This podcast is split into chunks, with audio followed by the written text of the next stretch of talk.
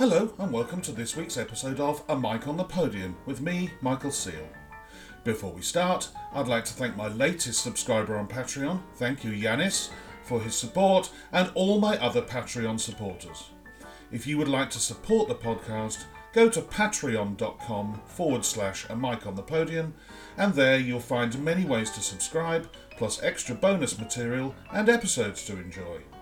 You can also support the show by leaving a review or rating on Apple Podcasts, which is greatly appreciated and will help the podcast reach a much bigger audience. Today, I conduct a conversation with a Swiss conductor who came to conducting relatively late but has definitely made up for lost time. He has been a principal conductor or music director in Japan, Brazil, the Netherlands, the United States, and the United Kingdom. It's a pleasure to welcome Thierry Fischer. Thierry, real pleasure to speak with you today. Great to be with you too, Mike. Um, at the very beginning, how did music first come into your life? You were born in Africa, is that right? Yeah, I was born in Zambia, and I didn't do any music there for the six or seven first years of my life. And we came back to Geneva, Switzerland, when I was nearly seven years old. And I was, of course, a very turbulent uh, little boy. and uh, I'm not coming from a musical family at all. And my mother just thought that I should be occupied instead of going in the street on the Thursday, which was at the time the, the free day at school uh, in Switzerland. So she just put me out of the blue just to the local music school to to learn the um, recorder. Wow. and that's the way I started. But something amazing happened is that I realized the very first time I did put the recorder, you know, on my lips. Mhm. Honestly, it's many, many, many years ago, but I remember this moment like a miraculous one. I, I can still feel the taste of the wood on my lips and the feeling it had on my entire body to produce a sound, just blowing some air into this piece of wood. It was something that I have never forgotten and which was like, I mean, I was seven years old, but it was something that opened in me, uh, even for a child, a kind of very positive vibe. That's amazing, isn't it? That you can remember that so clearly. Um, I have vague pictures of the very beginnings of me playing the violin, but I don't remember things quite as clearly as that. Um, and I'm assuming, therefore, from the recorder, you went on to the flute. How long was the gap between starting the recorder and then going on to the flute? I was in that local music, music school for three years. Hmm. And then at the age of 10, we moved back to Africa for one year to Ivory Coast, to uh, Abidjan. And there um, I took also some piano lessons, and there was no recorded teacher. So I just took piano and I played recorder for fun. And then the director of the conservatory in Abidjan, can you believe that? was a French man yeah. and we started to chat and then he found out that i was playing the recorder. He said oh would you mind just playing a little bit you know a little sonata for me just to see it's interesting? And uh, so i remember i played him the sonata for, by jean-baptiste loeillet the french composer. And a few weeks later he contacted my parents and said you know we have this National Orchestra of Ivory Coast, which I conduct, he said. and we, we make two concerts a year, one for Christmas and one in May or whatever. And I would love Thierry to play the Jean-Baptiste Loeillet sonata, and I made an orchestration with, with some strings, and that'd be great. And we said, that'd be great indeed. Yeah, And wonderful. So this was my first concert. I was 10, 10 and a half years old. And I um, I played in in the in a big posh hotel in, in Abidjan, the Jean-Baptiste Loeillet sonata with an orchestra. That that was special. And then we came back to um, to Geneva, Switzerland, where I started to play the flute. And then uh, I'm assuming you, uh, up until conservatoire level, you're playing in orchestras at all, or wind bands, or groups and ensembles. Sure, I was rather active here in Switzerland during my studies, playing. I was um, an extra player for Swiss Romande Orchestra and uh, with different orchestras accompanying choirs in Switzerland. And then I went, uh, after the Conservatoire in Geneva, I went to the um, Hochschule für Musik in Freiburg in Breisgau, Germany, Yeah. yeah. where I studied with Aurèle Nicolet. I was so lucky to be able to study with him. He was like a musical father for, for all his students. And, um, and then after this, I got my first job in Hamburg, in the Hamburg Philharmonic, North Germany. And which conductors would you do you remember? I mean, uh, you may or may not know I played in the City of Birmingham Symphony Orchestra for 22 years. In fact, I played for you. Um, I, I, remember from my early times in the orchestra. Later on, less so, but those few first few years. Can you remember who conduct, came and conducted the Hamburg Philharmonic? Sure. Uh, we had two conductors. We had uh, Christoph von Dohnányi mm. for the opera, and we had Aldo Ceccato for the symphony concerts. You know, Yeah. these these orchestras in in Germany they have two different, like the Vienna Philharmonic. Yes. They play opera is their daily life, and they have twelve concerts a year or something. So, and they had two different conductors at this time. Yeah. So I remember I enjoyed playing with both of them very much. With Dohnányi, you know, I was very young. I was 24 years old, even less, 22, 23 years old.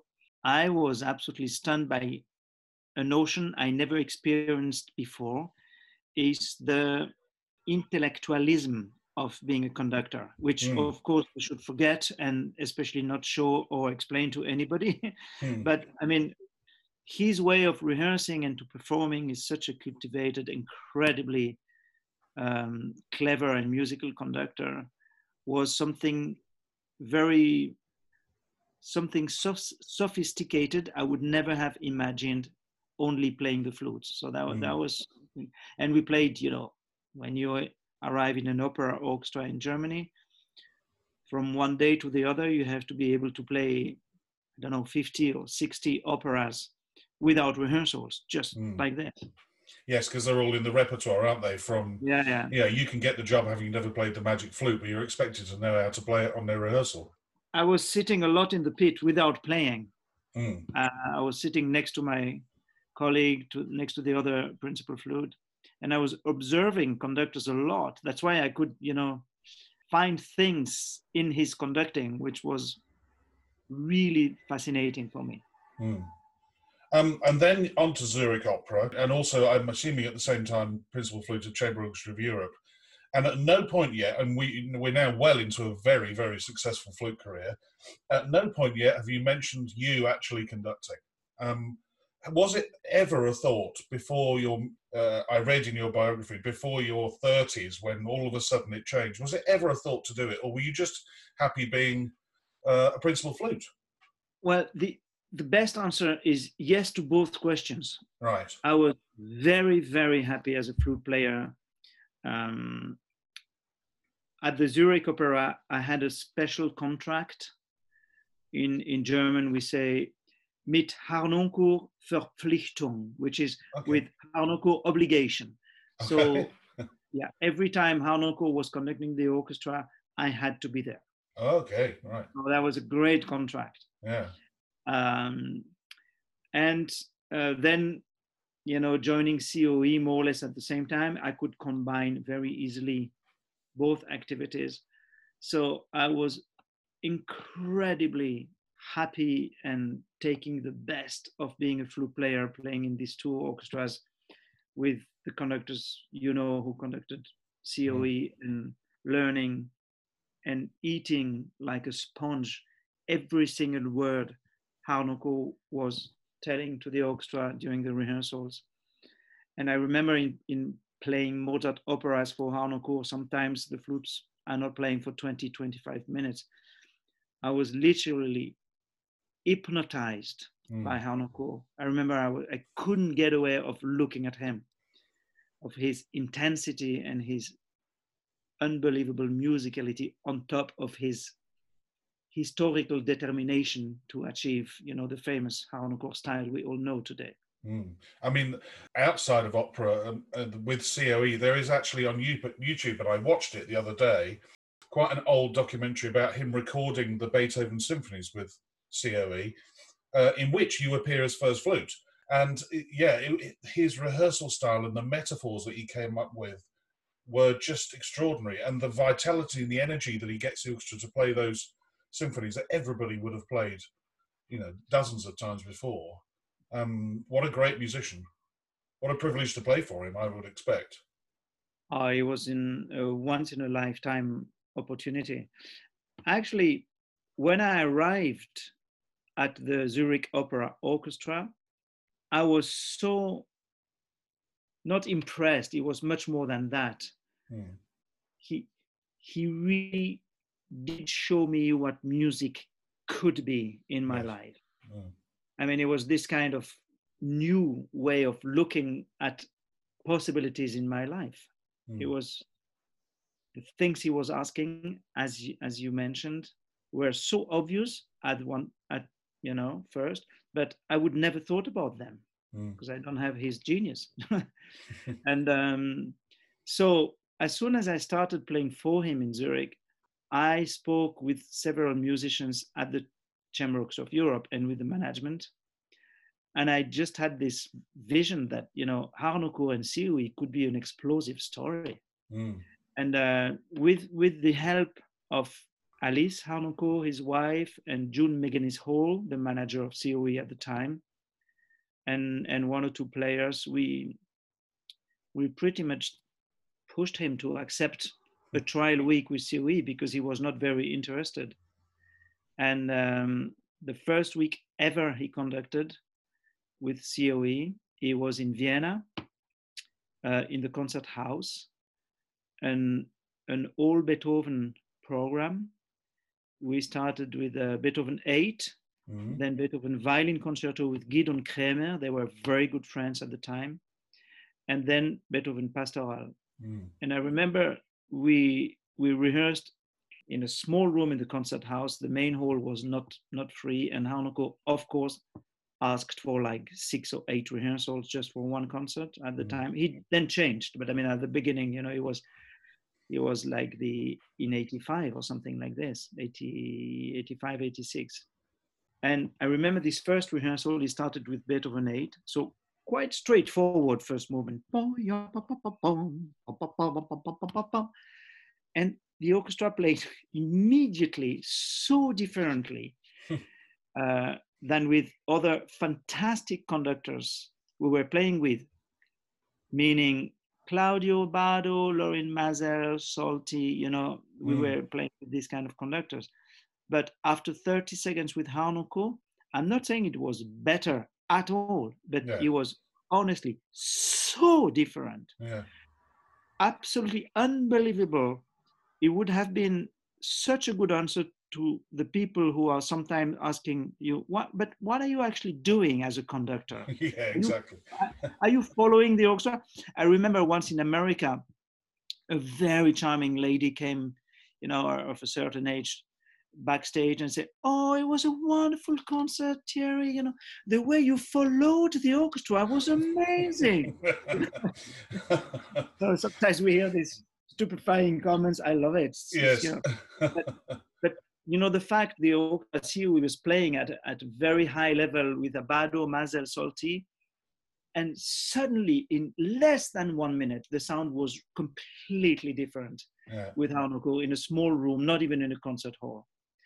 And then he started to rehearse, and he was a little bit embarrassed, I remember, because of course he was conducting already great orchestras like his own orchestra, Concentus Musicus, Zurich Opera Orchestra, and he started conducting Munich Philharmonic and some Vienna Philharmonic. He did, you know, all the Mozart concertos with Gidon Kremer, and but the COE had this level, still has actually today, you know, of, you know, you have to say immediately something absolutely crucial to have the players reacting Mm. because the technical level, the ensemble level, the homogeneous uh, attitude is so much there from the beginning that his way of rehearsing metaphorically was for us, you know, something incredibly inspiring and Mm. motivating. But I remember that he didn't have, have to say anything about togetherness or even style. You know, what he what he looked with, with us, it was really the depth of the sound or the lightness or the something etherical or you know he was sometimes naming animals i remember he said no the, the speed of the spiccato is like you have a puma in your neck and you are just running away you know he was rehearsing this way Mm. so if you, if you were not a musician and you heard a bit of his rehearsals you said what is he talking about? And for us it was a fantastic lesson that music is not only music. Music is a representation of the world. Mm. that was something very special for us to realize as a young very ambitious positively ambitious and a little bit arrogant sometimes orchestra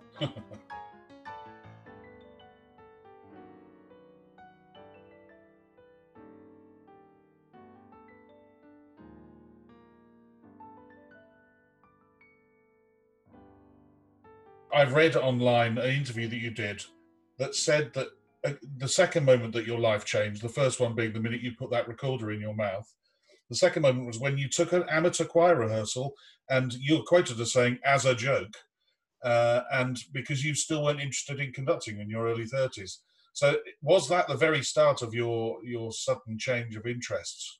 yeah i mean as i said yes to you your two questions a few minutes ago Yes. I was always like symbolically interested in one day why not being a conductor, but I've Mm. never done anything for this.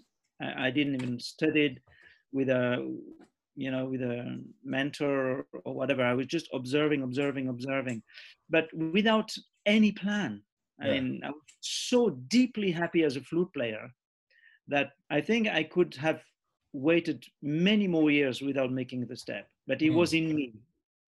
And then, yeah, I had a, my old te- music teacher um, from college here in Switzerland was a very good choir conductor in Switzerland, and he, he, he got sick and he phoned, he told me all the city and nobody was free to take over a rehearsal. Yeah.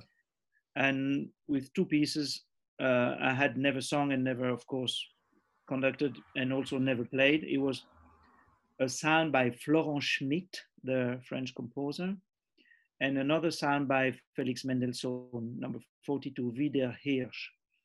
And, you know, I was free that evening, just, and I said, yeah, why not? But, you know, I've never conducted. And luckily, it was an amateur choir, and they were like five weeks before their annual concert. So they were pretty much ready. But it was really the same effect I had when I started playing the recorder 20 years before. Mm. Like, how is it possible to perceive life completely in another direction all of a sudden? I mean, is it a movie? Like, you know, you have movie cut, you know, it's white, and then without transition is dark, or the opposite. Mm. And it, it was really like a movie cut in my life. Or even even you went from a black and white movie and then it suddenly goes into bright Technicolor. Yeah, that change of yeah, well, uh, what's- Absolutely. yeah, what's happened here? Yeah, And um, I remember I, I went home uh, after that and I said to my wife, I want to be a conductor.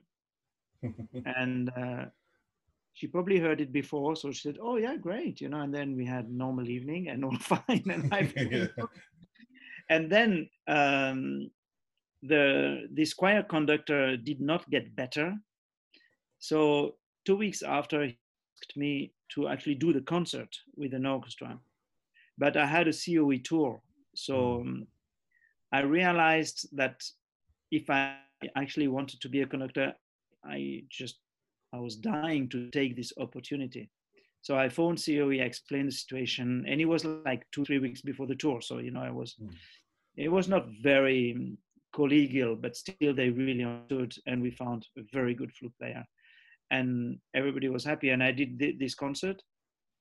It was in in a big cathedral with these two psalms. It was something uh, very impressive for me. I remember I was so nervous, I was trembling. I didn't know how to give the first upbeat. I mean, uh, my, because my wrist was shaking, you know. Was... and then the, the director of this orchestra told me, listen, next year is the 30th anniversary of the orchestra I founded, and I'm going to retire and I want you to take over. Yeah. Um, do you want to to do this? and he said I, I've seen you conducting 10 minutes and i think you know you have a lot to learn but from what i saw in your personality i think you should do it i said well let me think about it he said no no no I, i'm in a hurry so i said okay then yes and um, that was my first experience as a conductor i took this orchestra called the collegium academicum mm. here in geneva switzerland and i transformed the orchestra into the geneva chamber orchestra uh, for five or six years, and then I got my first jo- uh, job outside Switzerland. I was mm. uh, conductor of the um, uh, Netherlands National Ballet Orchestra in mm. Amsterdam. What a wonderful story to go from that very first rehearsal, and then it blossomed from there. And and often I hear on these podcasts, you know, can I think about it? And the answer comes back no. Uh, it, this happens quite. This happens quite a lot. Um, oh, really? so so during this time, I'm assuming you were you were conducting more and more, playing the flute less and less. Were you asking people that you knew, like Harnoncourt or Abbado, for advice? Or, I mean, you say that you were observing, observing. Often people ask me, you know, who taught you? And I said, well, actually, the biggest teachers of all was sitting in the CBS over 22 years watching Rattle, Nelsons, Oramo, Boulez, you know, Thierry Fischer, Mark Elder, whoever come and conduct, and, and observing and learning. You learn so much that way. But were there mentors? Did you have classes or studies at all? So during the action, I thought there were, mm. uh, and actually they they kept mentors really, yeah. but absolutely not in the way I thought they would be. Okay. Um, they kept very strong musical mentors and like thinkers and visionary thinking men mm. who are still influencing me when I think about it. In terms of being on the podium alone, absolutely nothing. I mean, maybe for some other people, yes, I'm not saying any truth, of course, but mm. in hmm. my case, uh, I felt all of a sudden very, very alone. Mm. Uh, in complete incapacity to express what I wanted. And of course, like conductors of the age I was, being used to be at the highest level in, in orchestra playing, but not at a conductor at all. I was then talking too much. I was moving inappropriately, asking things I was not showing. Hmm. And you know, of course, I did I did all these mistakes. Yes. But that was my way to learn. But honestly, to your answer, Mike, I cannot say I learned how to conduct observing these people. Oh. But I can still tell you what Abbado told us in a Rossini overture for the sound he wanted. What um, even I played was I was I was in Hamburg, Bruckner 4 with Sinopoli once mm. in a concert. And you know, I remember what they asked to the orchestra in terms of colors, in terms this this dimension that you cannot imagine it's possible. What they asked me to do with my flute, which I was not even aware I could produce this kind of sounds when I got up in in the morning, and then suddenly it's one o'clock in the afternoon, and you've done something you were asked by a conductor that you would never have imagined you would even try in doing this. So this dimension, yes, I hmm. mean, Abbado, Harnoncourt, oh, man, I could really speak for hours about what they were yeah. asking us, and they they were they were of being there. You know, it was fascinating.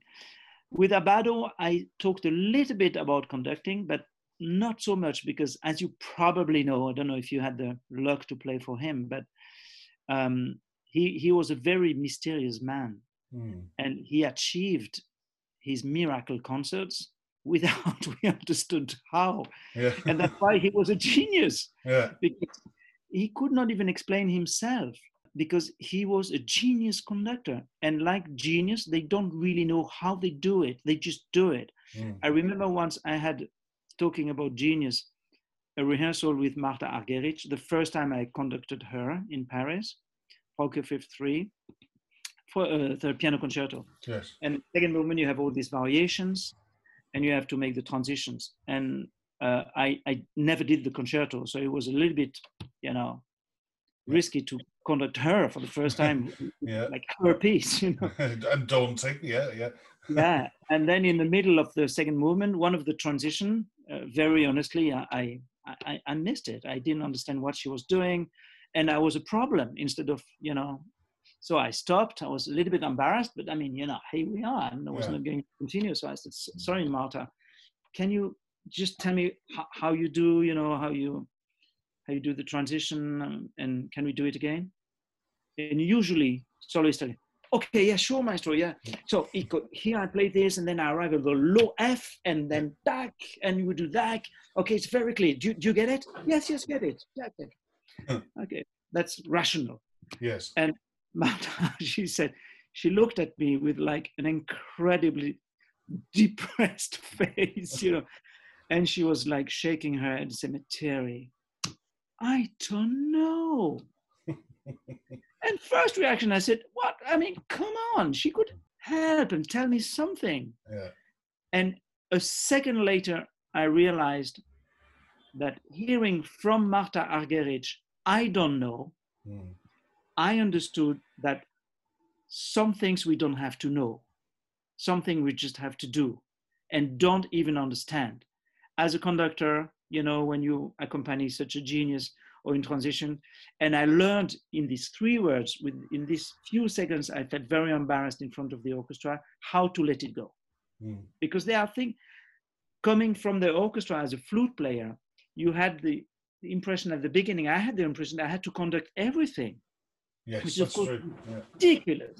You know, the more experience you have, is the if the orchestra is very good, you know, even average good, you know, you can let it go a lot, and then Mm. you just, I mean, if you play 20 years in orchestra, I don't have to tell you what a conductor doesn't have to do to let it sound. Mm. But you know, I didn't understand this dimension until Martha Argerich told me this that she didn't know Mm. it was very special. And Abbado, it was the same. Sometimes we asked him questions during rehearsals, and he was looking at us with his enigmatic, enigmatic look, say, uh, okay. Yeah, but, and we had the feeling we were asking the moon, you know. Hmm. But still, the concerts, as soon as he arrived on stage, honestly, like, we were all at the highest possible concentration, giving every single night with him the very best we all had individually and collectively. And Mm. we played, you know, I played 11 years in Chamber of Euro- Europe, playing more or less 50 concerts a year at least with uh, Abbado. We were touring the entire world all the time. And I, I honestly can say that I remember one concert out of the maybe nearly 200 concerts I played for him that I thought, oh, what's going on with him? And then we heard that he had a flu and he had fever and he still decided to, to do the concert. Mm. But every, every single concert, this kind of genius, they have this magnetic way of arriving. And without he even shows the first upbeat, you already know it's going to be a tremendous concert. I don't know. It, you know, Yeah. That's true. I've had that in uh, on many occasions um, with the three music directors that I played for in Birmingham, with for Simon Rattle and Sakari Oramo and Andris Nelsons. That you know, you would Yeah. they would walk out and you think, oh, here we go, and they haven't even done anything. They've just bowed. You just get this. There's a, I don't know what it is, a smell in the air, and yeah. I love what you said about control. If somebody used a metaphor, uh, which I love about the controlling of an orchestra, which is that we're holding the reins on a horse, on a thoroughbred horse. Most of the time, you only just need to hold those reins between your finger and thumb and just enjoy the ride. It's only occasionally do you need to grab the reins and stop the horse running after a hare or a rabbit or a, a dog. Um, yeah, uh, but most of the time, it, when you're conducting a great orchestra, you're you're gently steering, you're gently nudging, and you're just enjoying. Most of the time, you're just enjoying the ride. Um, and I actually think that's a really good analogy um, for, as you said, not trying to be too controlling. Um, and, be, and also realizing that it's a journey that could go in any direction.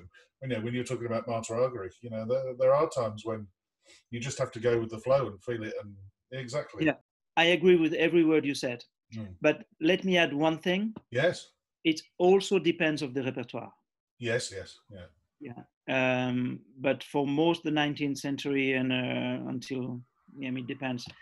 Yes, that, if you're that, doing if you're doing contemporary music, you have to hold the reins yeah. a lot a lot firmer. Absolutely, uh, and if you're doing early classical music like Haydn, Mozart, you don't have to conduct, but you have to rehearse a lot mm, to get yes. what you want. Articulation, yeah.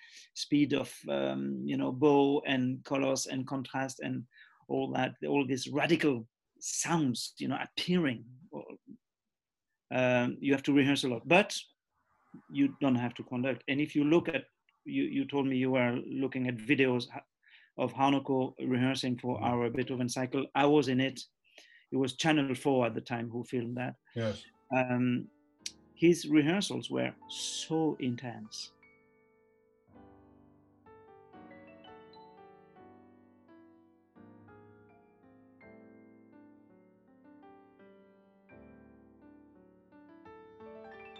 Uh, you just mentioned repertoire. If I look at the orchestras you've been boss of, uh, you were principal conductor uh, of the Ulster Orchestra from 2001 to 2006, and then straight from there to the BBC National Orchestra of Wales as principal conductor. The BBC has a connection with Ulster, but and then obviously when you were with the BBC National Orchestra of Wales, it's a BBC orchestra. The repertoire that you conduct for the BBC is not always standard. Um, how did you get on with uh, the, some of the repertoire choices that you had to conduct with those two orchestras? And um, did you have much say in sort of putting the programs together in a way that you, you know, you could do some of the weird and wonderful and the brand new that the BBC expect uh, you to conduct, and then also do some more things that you would like to conduct with those orchestras. How did it work?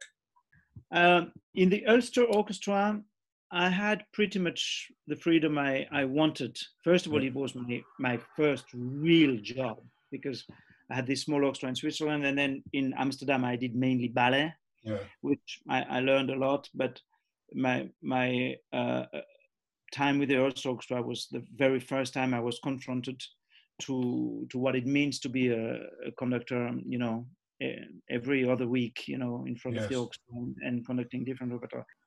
In the BBC Wales, it was very different. Although I had a very understanding management, you know, really wanting to to help me growing in in in different kind of periods of the musical music history many times you are absolutely right um, the director of the orchestra told me yeah well that'd be so good to do but you know i'm just looking you know at the what the other bbc orchestras are doing and actually this mm-hmm. piece is already being played three times this season by bbc scottish bbc symphony and manchester is actually doing it too so you know it was uh, but um, it was not a problem for me because I was, and I still am, but I mean, especially at, at the beginning of, of my conducting career, incredibly curious. Mm. And I kind of find the excitement with pretty much everything I decided to accept to conduct. So in BBC Wales in Cardiff, I did conduct a lot of contemporary music or completely unknown music to me, all things would you would never do with no. normal orchestra, like complete martyrdom Sebastian uh, by Debussy, you know, which, you know, who would do that in concert in, in Britain, you know, mm. you can do this in a studio concert with a orchestra, that's fantastic. Or we did in the proms, um, La Transfiguration by Messiaen, which is an unbelievable piece of nearly two hours, hours of music without interruption. We needed 10 days of rehearsal mm. and we were 350 on stage. So these kind of things, you know, it was unique opportunities also, even if, if I could not really conduct Brahms, Mahler, and etc. But that was not the place. You know, if mm. you if you are in a in a BBC orchestra, you know you are you have to serve uh, the the public idea, you know, public service um, uh, organization. Um, it's it's it's the role of the BBC. It's exciting, isn't it? I've conducted all of the BBC orchestras, and when the phone rings, I mean, I'm, I've not been a boss of an orchestra yet, but when the phone rings from the BBC, you think, right, what's this going to be? What am I going to be conducting this time? Because it's, as you say, it's normally contemporary or music that's been lost and forgotten. Um, I don't think I've really ever conducted that much standard repertoire with any of the orchestras, uh, the BBC orchestras at all. Uh, but it, as you say, it's exciting. You, you, you, know, and then they send you through a big envelope with all of these scores, and you think, "Wow, well, you know, nobody. This probably hasn't been out of a library for 50 years, and now we're going to do it, and it's exciting." But as you say, o- only with a, a, public service organisation like the BBC, or a, or in Germany, you know, with a radio organisations like WDR or NDR, do you have this possibility to play this stuff? Because because if you were just doing it with the ticket sales, you know, it would be you wouldn't sell tickets. No, absolutely. Very enjoyable, honestly. Just yeah. to jump to one unknown story to another. I, I, liked it very much. I learned a lot from that. Uh, I did some I did some digging around um, and worked out that for a two-year period, Thierry, between 2009 and 2011, you were boss in Cardiff, Wales, Nagoya, Japan, and Salt Lake City, the Utah Orchestra, Symphony Orchestra, in the United States. So you were boss of three orchestras in three different continents, um, which means fulfilling your contract with all three of those and probably fitting in guest conducting work in between. But then you're dealing with bureaucracy, you're dealing with you know hiring and firing, you're dealing with next year's programs. How on earth did you manage to do that between those three cities? And that's without talking about the, the stress and strain of traveling to get between them all. How did you do that? Well, I, I was really enjoying it, to be honest, uh, immensely. Yeah. But I knew it was just for a short period of time. I mean, for two years. But um, yeah. Uh, for me, arriving in the States was talking about repertoire, yeah. much needed if we take in consideration what we've just said about, you know, the public service programming of BBC. Mm. Uh, because when you are a music director in America, you are really the boss of everything. So you, you do the entire programming. You have regular meetings with the marketing, with the education, with even the finances, you know, giving them priorities. In the development, you have to, you know, fundraise. Yeah. So it, it was fascinating to come from a BBC orchestra to an orchestra where you are actually at the helm of all the departments of, of the orchestra. Mm. But it was not the, these two years, as, as heavy it was, I don't remember these years as something being, you know, something heavy on the shoulders. Uh-huh. Uh, I just went from one place to the other and, you know, jumped and was excited by the radical changes of being on one side of the planet one week on Saturday night, and then on Tuesday morning you rehearse on another continent. Mm. I, I, thought it was very challenging, and I'm glad it didn't last for you know ever. yeah. But it, it, was it was some something I realized, and it helped me to understand uh, the different mentalities. You know, being both in America and in Japan is radically different. Uh-huh. It was not my backgrounds, and it helped me to to develop this notion that you know very well as well as a conductor that when you stand in front of a conductor, you don't have to be obsessed of getting the highest level you want, but the highest level of what you perceive people can do. Mm. And which is sometimes even better of what it is what you want, you yeah. know, surprisingly. Yeah. So this helped me to develop this kind of approach of, you know, how to let the people grow in the um, concepts I was throwing at the different orchestras in terms of cultural concepts. Did you have any downtime at all? Um, no.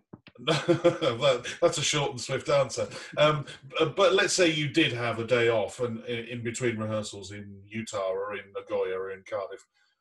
What would you do? I mean, were you then on the phone or emailing to the other two orchestras, or did you just get a chance someday to just you know walk in a park or you know sit in a restaurant for far too long or do you know what i mean there must have been some way that you just stopped for 24 hours occasionally no of course even Mm. 48 hours but i mean Yeah.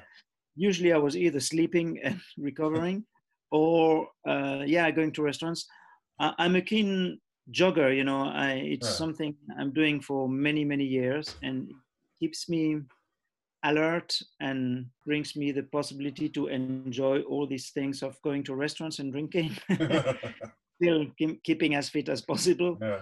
Um, so no I, I i needed especially when i was in in cardiff or in or in salt lake to go outside and run or hike or ski in utah because it's of course wonderful there. Mm. uh, in japan was different. When i had a one or two three days in japan i was usually staying in the hotel and just working the whole day and catching up with organization stuff and having a great japanese meal in the evening Mm. so you know it depends where you are of course as well Yes. but the need of being outside has always been crucial when you come to learn a new score, how do you go about it? Do you have a set system? And do you mark your scores with pencils, different coloured pencils, or are you one of the group of conductors who don't write anything in at all?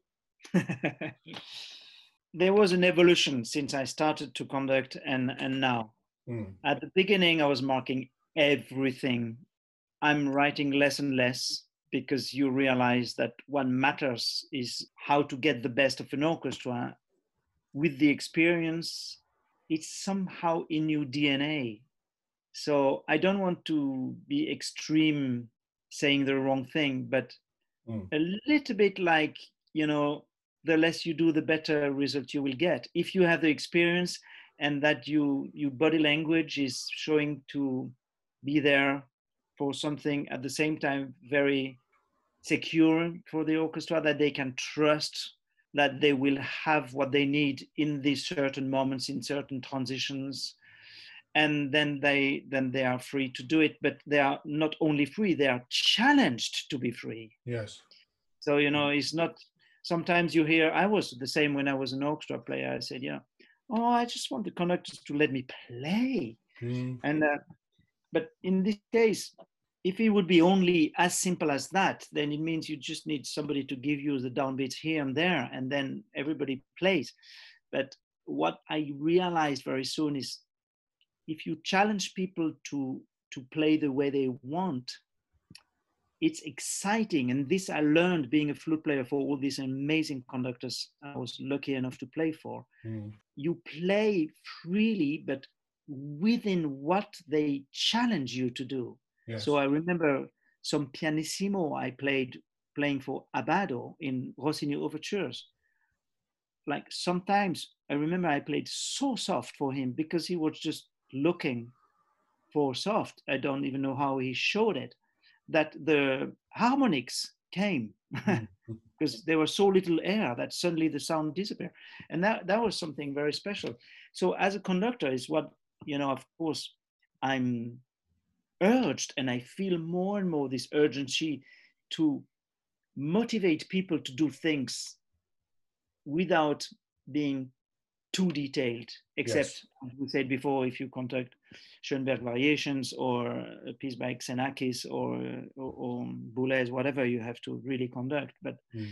to come back to your questions now if i conduct i did a mahler cycle in the in in america over two years to celebrate the 75th of anniversary of the orchestra and there were a few mahler symphonies i did never conduct before Mm. and i surprised myself that i was preparing them not the same way i prepared the one i already had conducted several times you know you mark the essential stuff to create alertness in your brain Yes. you know and not to not to have the feeling oh my gosh where are we going Mm. because you know if you conduct a Mahler symphony and you don't know where you're going so but now i'm working much more on the big arc especially if we talk about this kind of repertoire uh, so i need to to mark less but still i mark the basic stuff yeah tempo transitions until they become so obvious in my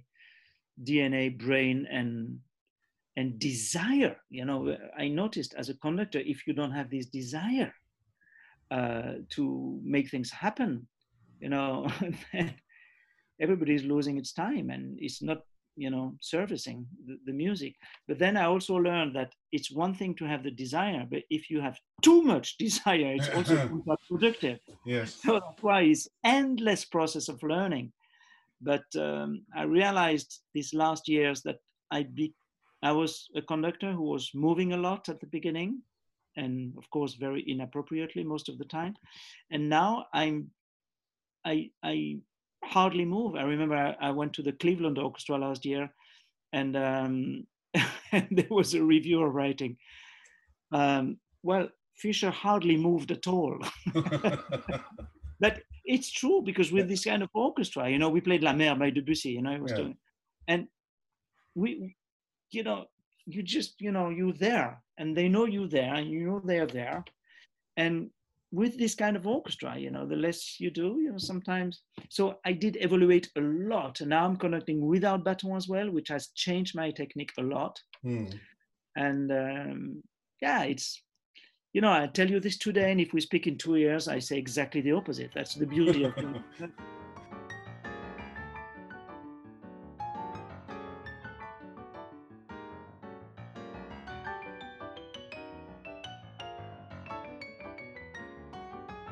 Thierry, it is 10 question time. And as ever, what sound or noise do you love and what sound or noise do you hate? I love the noise of silence. Mm-hmm. and I hate the noise of stress. So give me a noise of stress. Okay, now I can explain you why I said this without yes. thinking, of course, is because both noises are unable to be heard. Mm, that's true. And once the silence, it's an effort to listen to the silence and it brings you a lot. Mm. And it's not an effort to listen to the stress in your energies, in your chakras, in your, you know, organs. But it's very disturbing and it's so turbulent and disturbing. But both are inaudible. If you had 24 hours free, what would you like to spend it doing? I would definitely go in the nature, mm. being Swiss, possibly at the top of a mountain, not too far from Geneva, being as close as possible between the two worlds, the earthy world, world and the celestial world. Who would be a favorite conductor of yesteryear? I would have an answer in two parts. Mm first the conductors I've played for who are not there anymore, and then mm. conductors who ha- have influenced me a lot and I have not known them. Mm. So I would say Abbado, Boulez, and Harnoncourt. And for the conductors, I hadn't had the time because we were absolutely not, you know, alive on the same time. I would say Furtwängler and Carlos Kleiber. And who would be a favourite current conductor? Yeah, there are many. Gergiev, Peter Eötvös. Mm. Yeah, it's hard. Yeah, I know. Either you say all of them, or you just just to say two or three. But no, Gergiev, Eötvös, and um, Blomstedt. What is the hardest work you have ever conducted? Okay, I'll give you two pieces. Emotionally, the seven last words on the cross by Sofia Gubaidulina mm. for strings, cello, and accordion. Mm. And technically and also emotionally, but not for the same reasons, Messiaen, la transfiguration de notre Seigneur Jésus-Christ. Because that's, um, it's such a long conduct. Yeah. yeah. I mean, it's it's crazy. Mm. Um, and also, what he says, you know, whatever you are a believer or not, I am sometimes. I'm not like uh, you know uh, a believer who goes to church or whatever, but I am influenced by these uh, liturgical pieces. Mm. They, they, they mean a lot to me. And to conduct La Transfiguration, honestly, I lost my sleep um, for about a week before the concert Wow. in London, in the proms. Yeah. Yeah. And um, when I thought I was falling asleep, like the night before the concert, I was having dreams, like half dreams, like to turn the pages of the score, I had to run from the right side of the stage, holding the page with two hands and running to the other side of the, the stage wow. just symbolizing how heavy this piece you know was uh, so um, these two pieces And whilst I remember, because I love her music, what is it about the Gubaidulina piece that you found so emotional? is that an hour before the concert it was i was conducting the chamber orchestra of europe in berlin uh, we had these residents there and sometimes you know uh, we were a few conductors in the orchestra we had the, the privilege to conduct our colleagues sometimes Mm. um, one hour before the concert, my wife phoned me to tell me that our third son was just born. Wow. Wow. And in the seven last words, you have one of the word is "Mother, this is your son." wow. how how amazing. yeah, no, that was uh, that was emotion. Yeah, it was special. When travelling abroad to conduct, which you've done quite a lot of, Thierry, may I add, what item could you not leave home without? My jogging shoes and Mhm. my GPS and my pulse sensor to go running. All this Oh. together is part of my balance. What is the one thing you would change about being a conductor? To answer to your question, to play this great game, I would probably say I could go without the rigidity of unions. Mm, yeah, yeah, yeah. As a player, and then as somebody who was a conductor and a player, or a player and a conductor, and then now just a conductor, it dawned on me throughout that process that we're actually we're in show business, and unions are, they put up so many barriers so often. Um, Yeah, I, I have a great anecdote to to give a metaphor to my answer, and maybe you know it. He a conductor, you know, conducting, and it's it's the end of the rehearsal, and then of course the union steward, you know, gets up and the concertmaster, you know, comes and wants to shake the hand of the conductor. No, no, but ladies and gentlemen, I just have one more thing to say. I mean, no, sorry, maestro, it's over. You know, we have to respect. You know, we have an agreement with the union. It's, no, but it's very short. It's just one thing. I mean, no, terribly sorry. See you tomorrow. Okay. the conductor, oh God. Okay, next morning, entire orchestra arrives, 10 o'clock.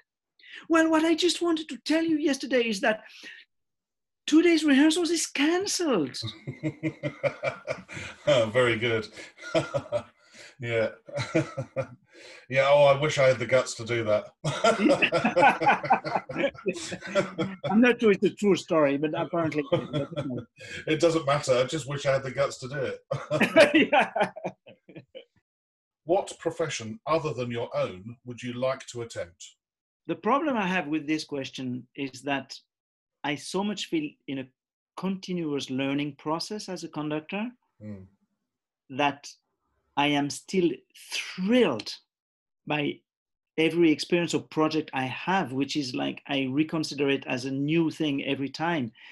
So that I have the feeling, I mean, to answer to you, you know, uh, with a little bit of provocation, I, I would love to answer, I would love to be a conductor Yeah. because because conductor is something new. Every single concert is a miracle Mm. And true. therefore uh, therefore you're reinventing your job every single project if the world were to end tonight, what would be your choice of final meal and drink? i would fast You would not eat. No. Why is that? To be more prepared to go to the next, from one world to the other. Perfectly allowable answer. I've allowed I've allowed everybody's answers from bread and water to um, truffle soup in a in a Michelin starred restaurant. So yeah, to fast is a perfectly. But I can explain because yeah. you know if you if you know you have to go to the other world like in a few hours, mm. I simply cannot imagine having the desire to eat anything. I would prepare philosophically, symbolically, you know, just to go. So I would probably just not eat and not drink. That, and that's and that's your choice, and that's perfect. Um, as has been the whole hour and a quarter that we've been chatting, Thierry, I've had a great time, and uh, I look forward to seeing you soon. It was great talking to you, Mike. Very nice to to uh, share this moment with you. A Mic on the Podium was devised and produced by Michael Seal, with music by Ben Dawson. Next time, I chat to a conductor who can count Bernard Haitink and Sir Adrian Boult among his mentors and teachers. His career has been dominated by his work either in ballet or with the BBC Concert Orchestra. Until then, bye bye!